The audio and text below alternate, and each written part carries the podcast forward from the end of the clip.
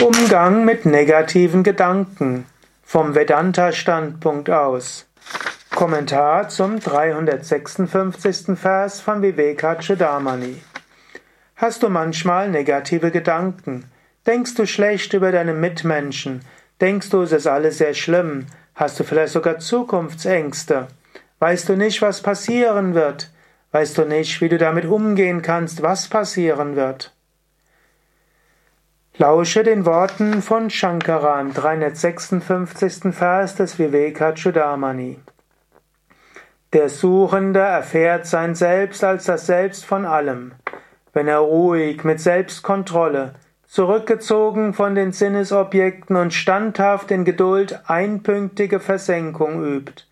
Mit diesen Mitteln zerstört er alle Fantasien, die aus der Dunkelheit der Unwissenheit heraus entstanden sind, und lebt glückselig als Brahman, frei von egozentrischen Handlungen und allen Fantasien.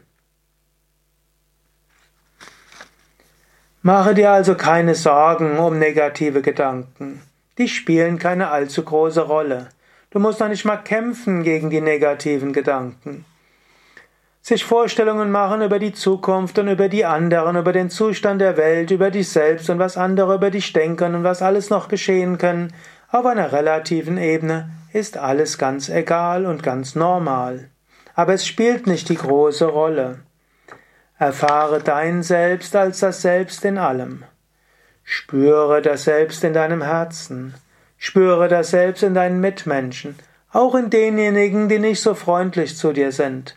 Sei dir bewusst, so wie im Traum es nur ein Selbst gibt, nämlich das Bewusstsein des Träumenden, und jeder einzelne, jeder einzelne Mensch letztlich nur eine Manifestation des gleichen Bewusstseins ist, so ist es auch im Wachbewusstsein.